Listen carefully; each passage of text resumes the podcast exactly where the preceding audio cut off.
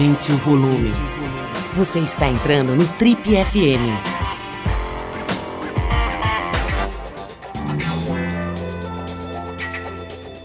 Oi, eu sou o Paulo Lima e essa é a versão podcast do Trip FM.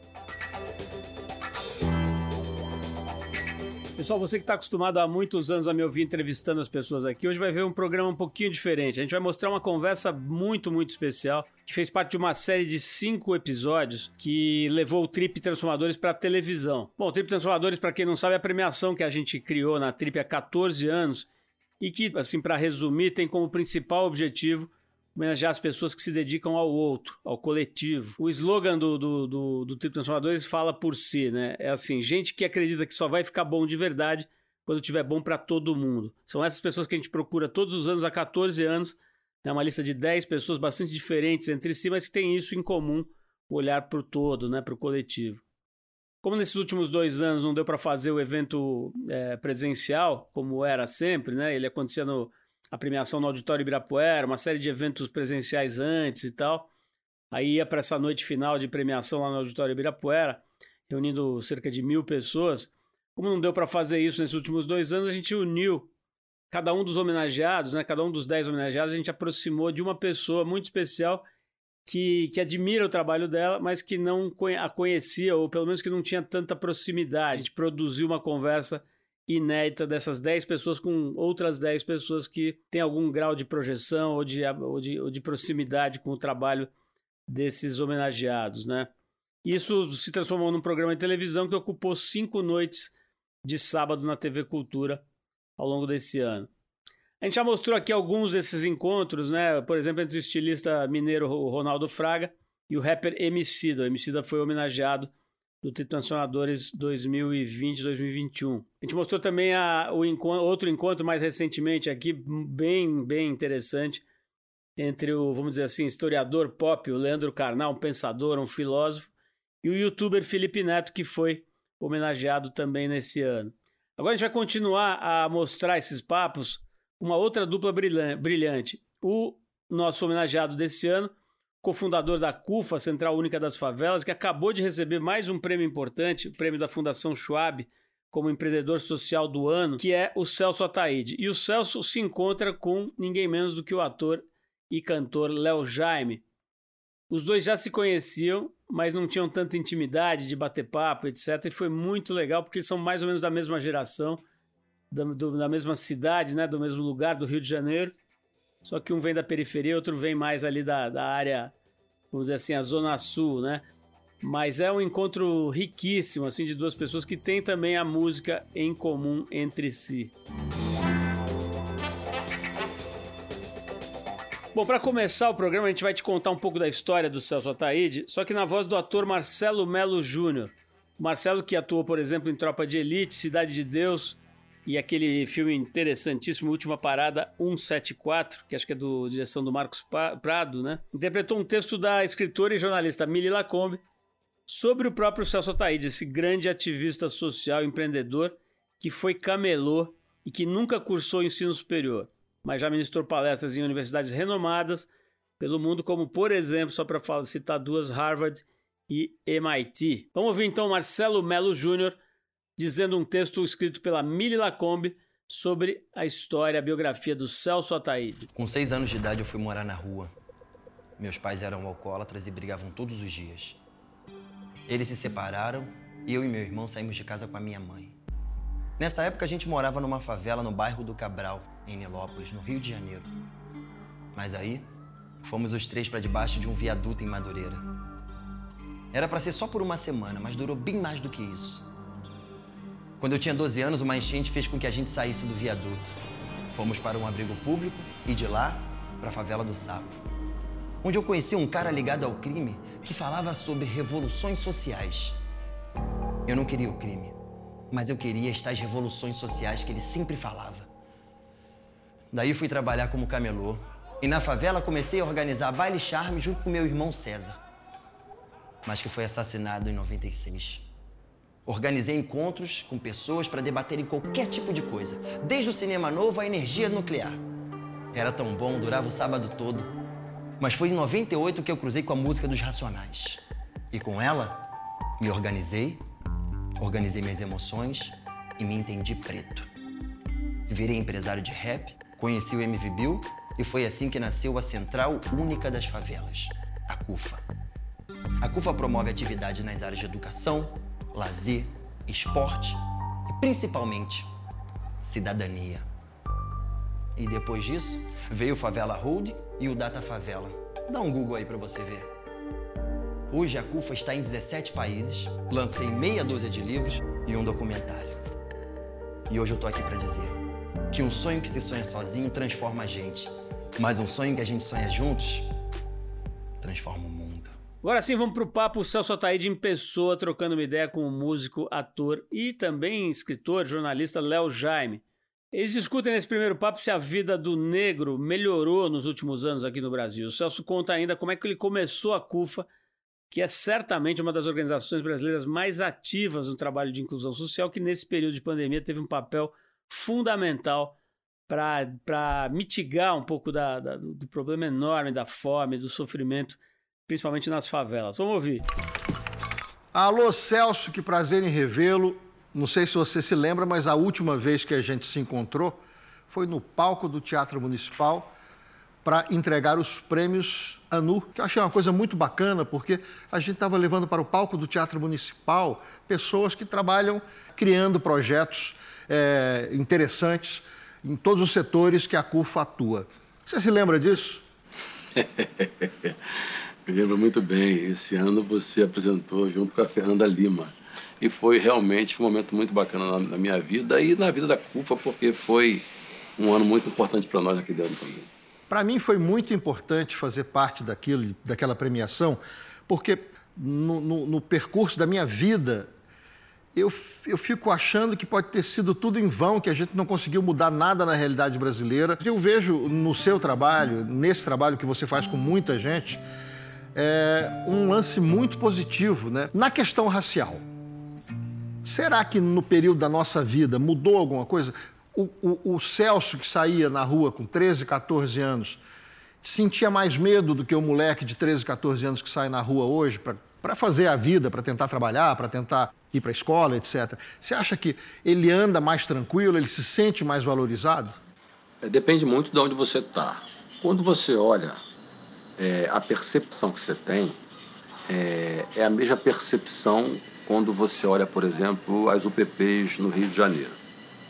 É, em que, se você for pensar nas UPPs como um projeto de política pública de segurança, nunca existiu e nunca nem fez sentido esse argumento, porque você tinha um projeto para 43 UPPs em 43 favelas numa, num, num, num território que tem 1.226 favelas. E, portanto, isso não podia nem ser é, é, é, um, uma política de segurança. Tinha, era uma política de cinturão de Copa do Mundo.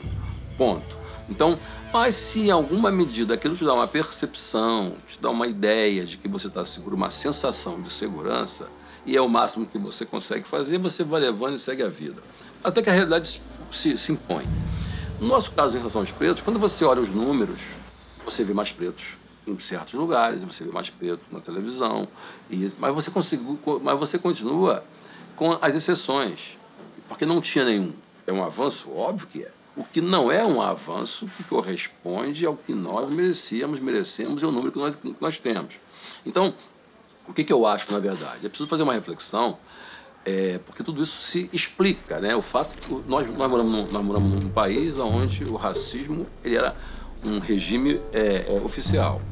Gente, o Brasil ele foi fundado dentro de um modelo escravocrata, onde, você, onde quem definia se você ia ser feliz ou teria algum tipo de oportunidade, era a tua cor.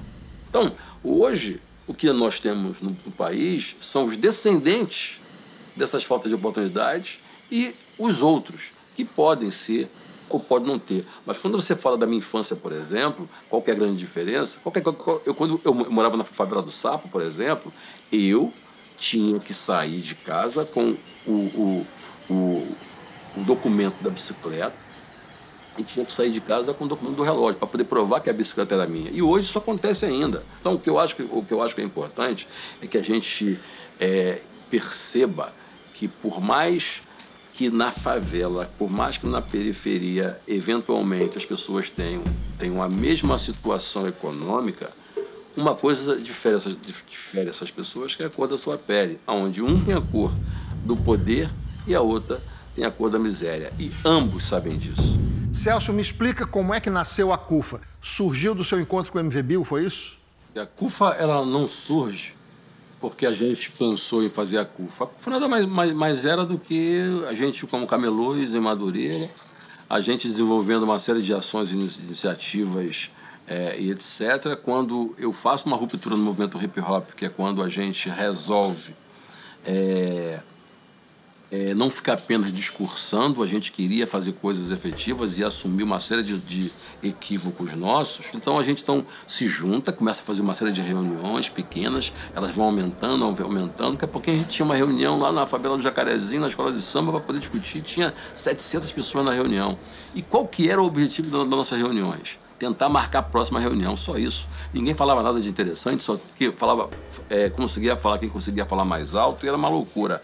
Até que a gente vai se organizando mais e mais e mais, um belo dia a gente resolve então, cada um para sua favela, se organizar e a gente então começa a crescer, começa a crescer, começa a crescer, e hoje a CUFA está aí no país inteiro, 5 mil favelas no país.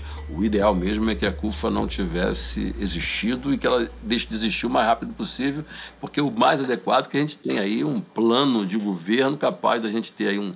É o fim do déficit habitacional para que a gente possa ter as pessoas morando e vivendo em condições é, melhores em que ninguém viva, por exemplo, abaixo da linha de pobreza. Então a CUFA ela, ela passou a, a existir exatamente para poder levar alento para essas pessoas que a gente sabia que não seriam é, tão cedo integradas à sociedade. Então, se fosse por, por área de, de, da comunicação, por área do esporte, da saúde, não importa qual é é, a, a, forma como a gente vai tentar é, contribuir com essas pessoas. A gente vai tentar fazer sempre uma, uma interlocução com o setor da sociedade e levar para aquelas pessoas e atender as demandas que vêm das favelas. Esse é o nosso objetivo. Agora mesmo na pandemia, vocês fizeram um, um projeto para levar dinheiro para as mães. Como é que era essa história?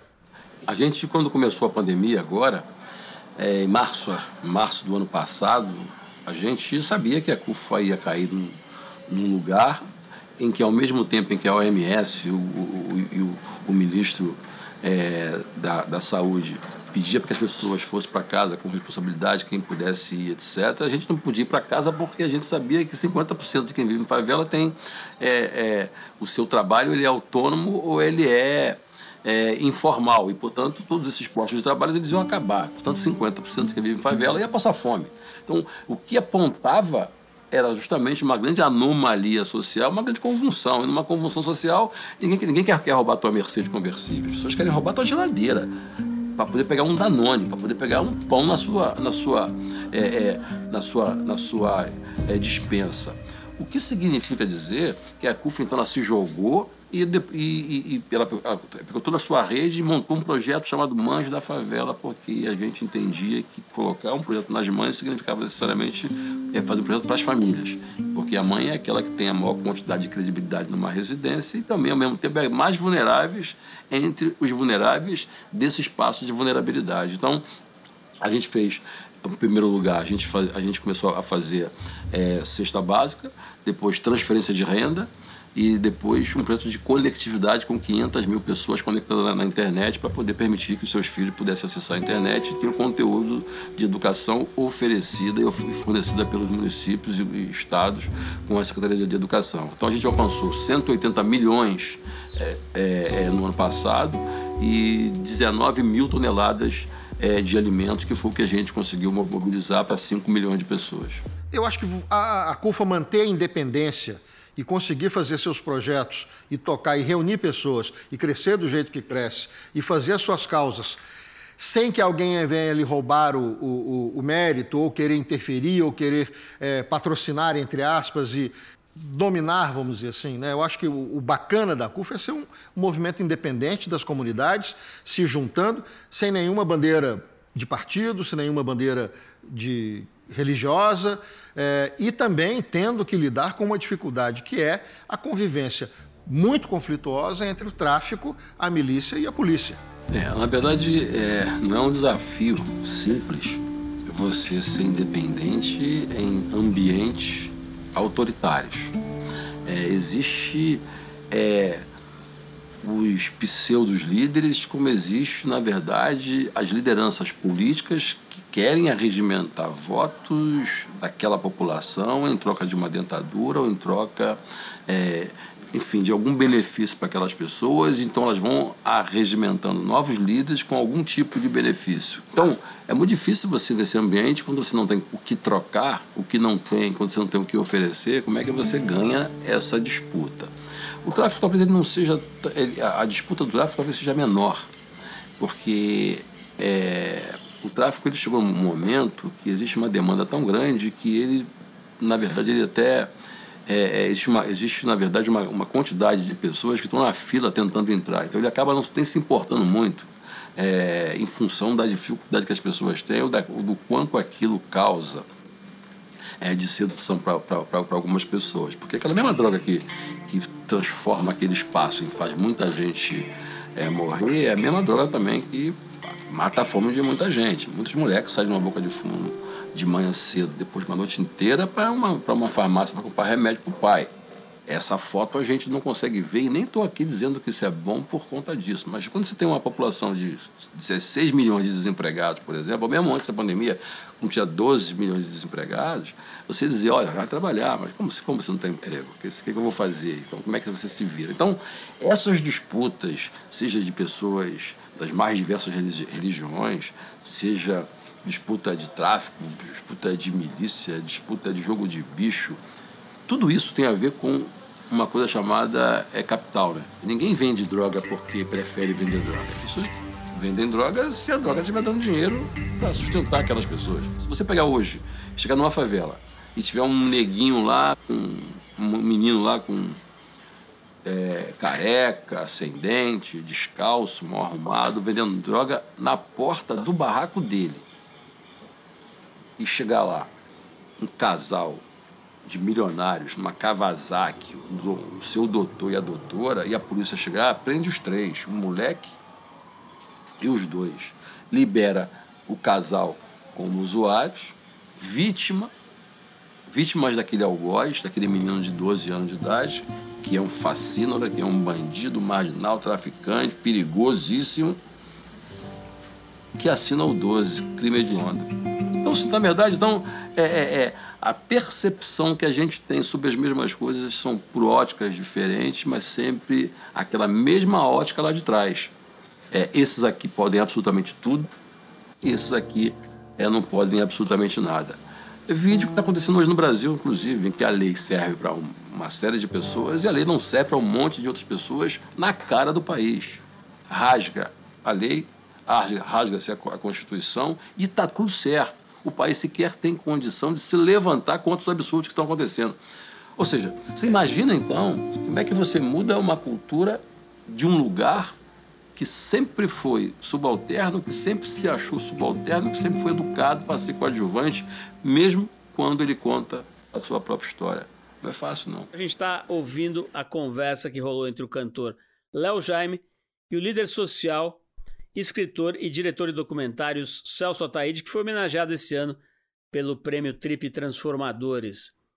Os dois conversam agora sobre como o jovem pobre pode enxergar o seu lugar na sociedade e se é possível escapar do capitalismo, dar um jeito de escapar das garras do capitalismo. Vamos ouvir a opinião do Celso conversando com o Léo Jaime. Celso, eu escrevi ela não gosta de mim, mas é porque eu sou pobre, ou Você vai de carro para a escola, eu só vou a pé. São músicas que falam da dificuldade que o jovem tem quando ele não tem dinheiro, de se sentir também merecedor de amor.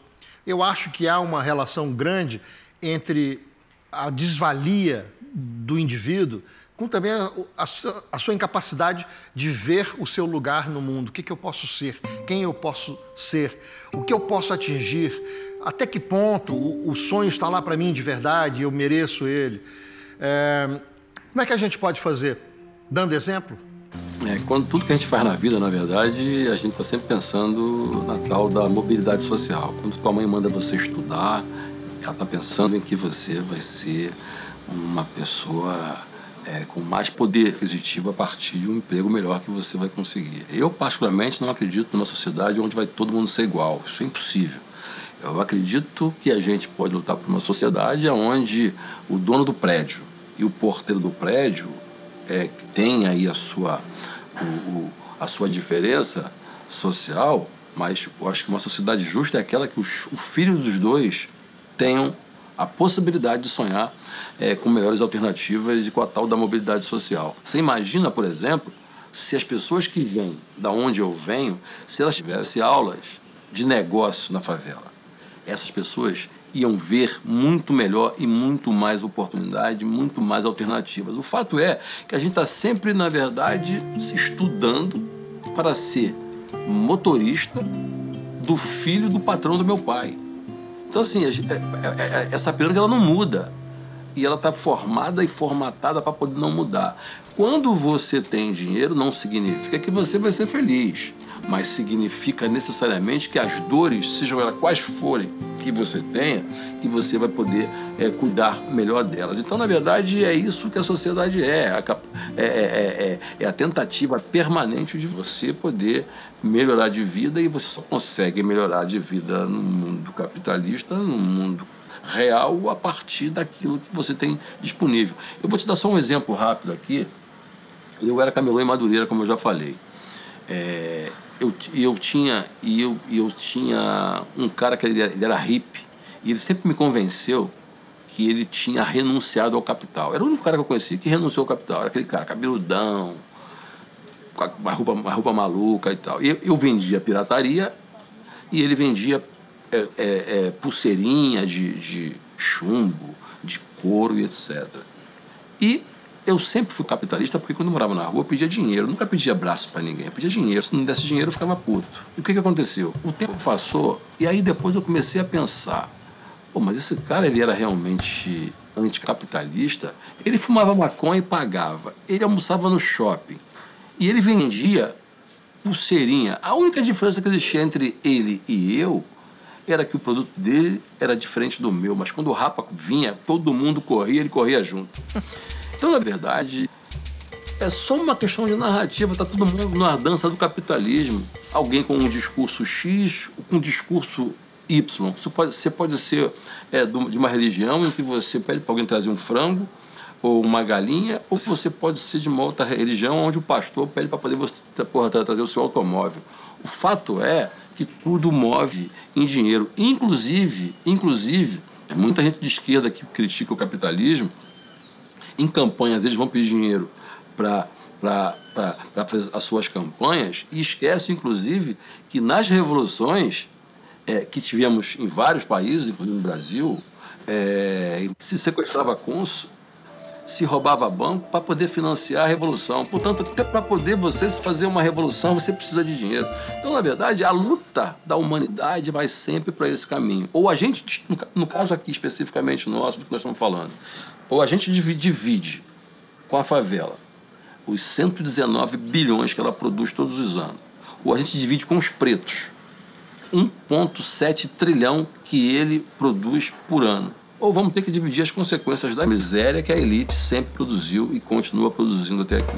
Só esse é o segundo bloco do Trip FM de hoje, numa edição especialíssima, trazendo um pouquinho do que foi o Trip Transformadores 2021 na televisão. Né? A gente está mostrando trechos da conversa entre o escritor, escritor e compositor Léo Jaime e o nosso homenageado, um dos nossos homenageados desse ano, que é o Celso Ataíde, faz um trabalho muito bonito no combate ao racismo, à desigualdade, à fome, dando oportunidade a quem não tem.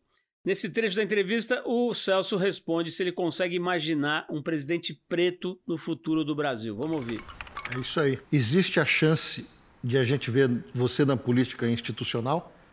Você sendo uma liderança, ou você consegue ver, imaginar um presidente preto no Brasil? Eu consigo é, imaginar, sim, uma liderança negra no Brasil, é, mas para isso é, a gente vai ter que ver, na verdade, os partidos políticos dando lugar para os pretos é, de destaque, porque os pretos eles não são eleitos e por isso a gente tem, na verdade, um número muito pequeno de parlamentares no Congresso pretos, porque eles não têm dinheiro e volta ao capital. Se você não tem dinheiro, você não vai ter campanha. Se você não tem campanha, você não vai ser eleito. Então, é preciso, a, a primeira coisa, os partidos, na verdade, entenderem que esses, que esses pretos eles são importantes é, e eles precisam ter base. Não só base política, mas base É, mas basicamente base eleitoral, porque que é oxigenada por parte desse recurso. Eu, particularmente, é, não tenho interesse nenhum é, em participar é, de, um, de um pleito eleitoral, simplesmente porque eu acho que o meu lugar não é nesse espaço. É, eu sou um ativista social e hoje o meu ativismo ele, ele, ele passa é, por esse lugar que eu tô, que é empregando muita gente, empregando um tipo de gente que eu prefiro empregar e dando acesso à formação dessas pessoas. É, automaticamente ao fazer isso, eu estou é, oxigenando uma instituição que tem uma capilaridade muito grande e induzindo e, e proporcionando para que outras pessoas também se inspirem nisso. Esse é o FM, hoje mostrando uma conversa muito rica, muito interessante entre o músico, jornalista e ator Léo Jaime e o Celso Ataíde, que acabou de receber, além de ter recebido o Trip Transformadores esse ano, recebeu agora há pouco, acho que questão de duas semanas, o prêmio da Fundação Schwab como empreendedor social do ano. Essa conversa rolou na primeira edição televisionada do Prêmio Trip Transformadores, né? Nosso tempo já está acabando, mas para terminar a gente segue agora com um trecho inédito desse encontro super potente, onde o Celso revela para a gente as origens dele em Nilópolis e os preconceitos e estigmas que ele enfrentou na vida, nas, crescendo nas favelas, nas ruas. Vamos ouvir.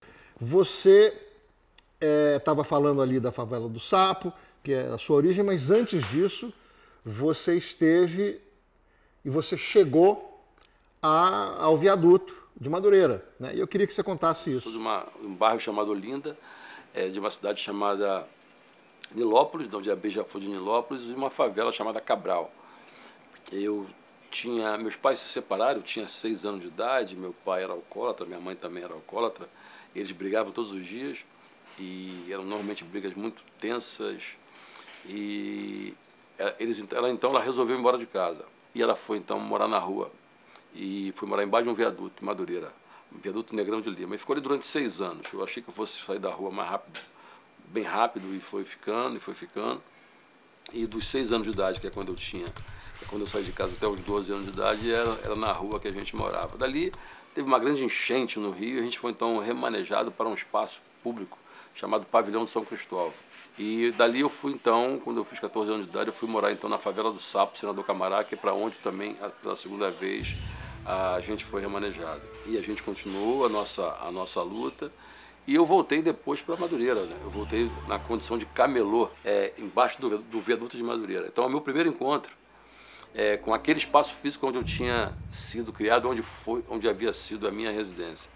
E ali eu começo a, a criar o baile de charme, é, junto com meu irmão, aquilo, aquilo vira uma grande festa. E aí depois dali eu começo a. Eu queria ser revolucionário naquela época, é, que eu tinha, eu tinha conhecido um cara chamado Bagulhão, Rogério Lenglube, o cara que fundou é, o Comando Vermelho, a Falange Vermelha. E ele se dizia revolucionário porque ele tinha lido alguns livros como. É, é, é enfim, vários livros ele tinha lido, ele falava muito VAR Palmares, MR8, ALN, contava a história da Rússia. Ele se dizia um comunista convicto, ensinou a gente, todo mundo, a ser comunista. Mandava a gente escrever lá no nosso, no nosso barraco, lá, é, um martelo e uma foice, e a gente se tornou comunista junto com ele. E aí eu sempre quis fazer uma revolução. Então, quando eu conheço o viaduto e juntava aquela massa do baile de charme se juntando e fazendo as festas e etc., eu virei um empreendedor de festa, embora nem era nem essa a expressão que a gente usava, a gente se virava fazendo festa, e eu começo então a colocar um pouco daquela ideia de revolução que eu tinha aprendido com ele, é, e colocar dentro desse, dessa ideia de fazer a revolução com aquela rapaziada, as meninas pretas dali. Existe ainda, até hoje, o baile charme, que é frequentado por todo mundo da cidade do Rio de Janeiro, virou uma coisa tradicional. Você conseguiu transformar, não só ressignificar a sua passagem ali, como criar um espaço que funciona ainda para a alegria de todo mundo no Rio de Janeiro. Como é que você manteve o sonho vivo durante esse tempo de perrengue? Eu sempre sonhei em ser rico. Então eu não sabia, eu não sabia como é que eu ia ser rico. Eu sempre achava que eu tinha nascido no lugar errado e que eu tinha que encontrar o meu castelo. Obviamente que a gente também sabe que todo menino de favela quer ser um, um fenômeno.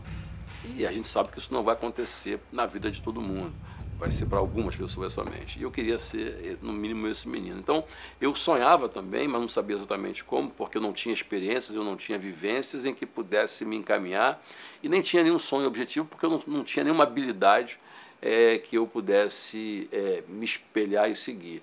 O tempo depois, eu depois de Madureira, em que eu começo a perceber a minha habilidade que não era para venda, mas era para juntar aqueles camelôs e fazer uma festa com ele. É, na favela do Sapo, eu começava a perceber que os moleques mais folgados eram os moleques que eu juntava aí, com eles para poder fazer certas coisas.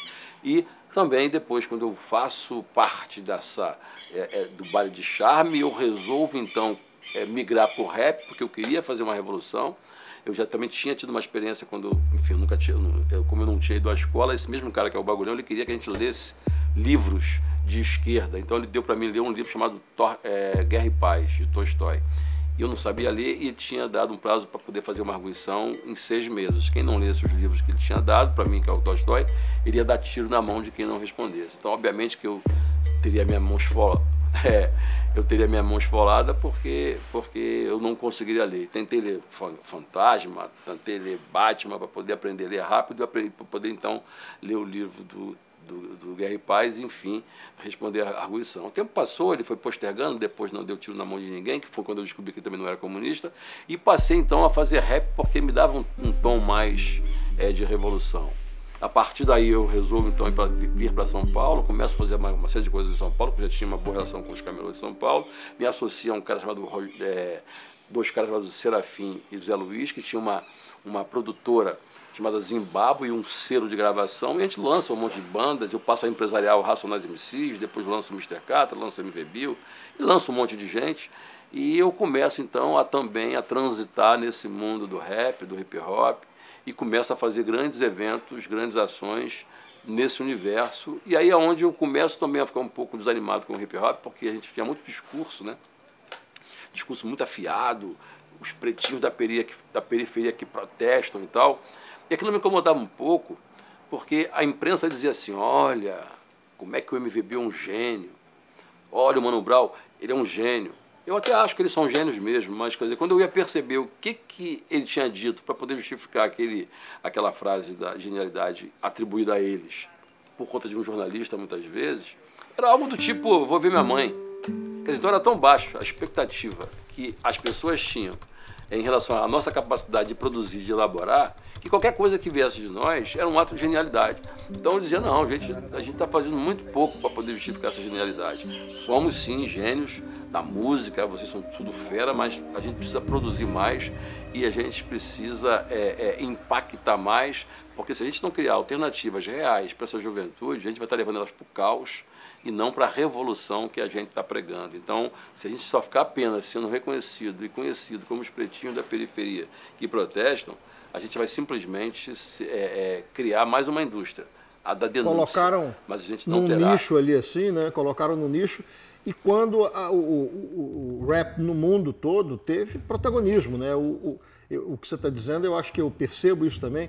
E quando eu digo hoje em dia, na música popular brasileira, eu falo, vem cá, está acontecendo uma quantidade de coisas, historicamente falando, incríveis né, cores vivas e tal, e eu não vejo músicas tocando no rádio que mencionem a nossa realidade. É claro que o rap faz isso, né? Que sempre fez isso, mas virou um nicho, né? Um nicho, olha, tem um pessoal aqui que faz, não ocupou de fato o lugar que vamos dizer assim o funk ocupou, né? Exatamente. É como é como é como a questão do negro, né? Que a gente tem que ter orgulho de ser negro mesmo, etc. É, mas a gente não pode ser apenas um homem negro porque senão você vai para esse nicho. Ou seja, quando você está precisando de um homem negro, sou eu. E todos os outros são homens. É, quando o homem vai à lua, o homem foi à lua. Quando o negro vai à lua, agora é o negro que foi à lua, porque o homem já tinha ido. Então a gente precisa também se ver e se colocar no lugar onde está todo mundo.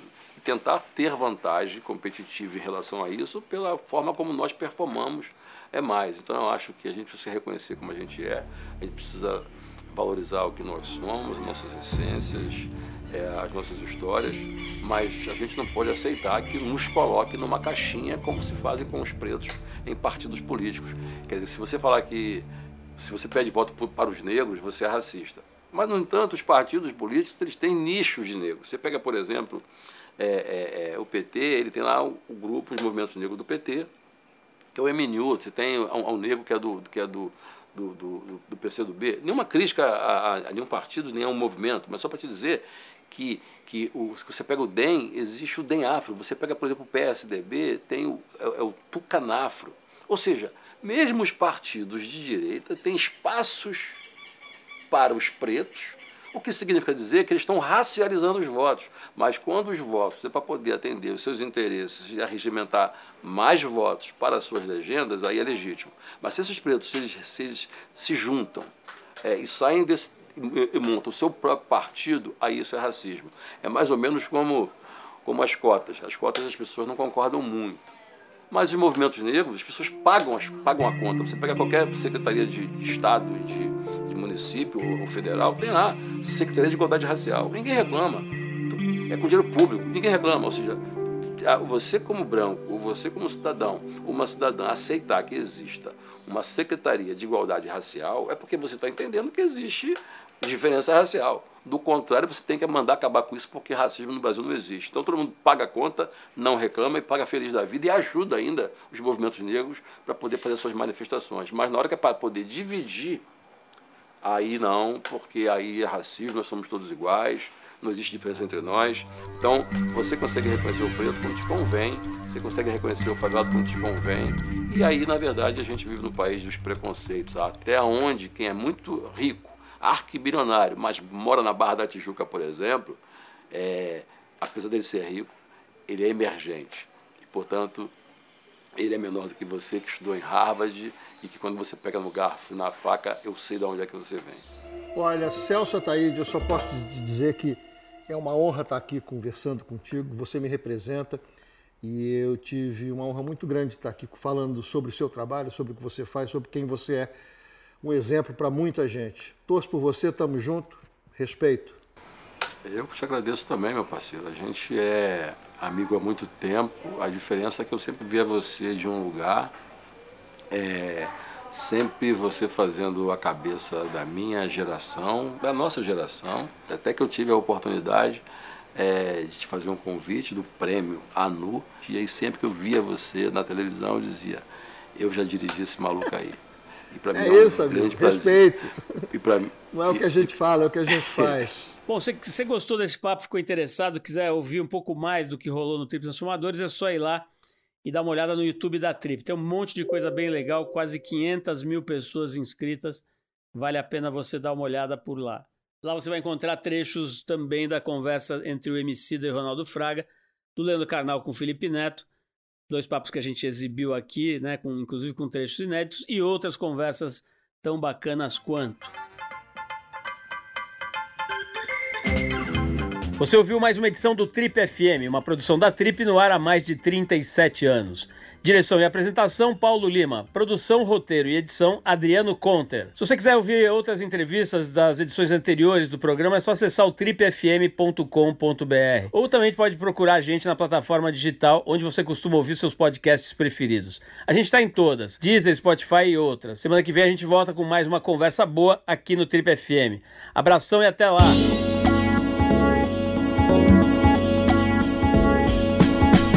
Você ouviu? Trip FM.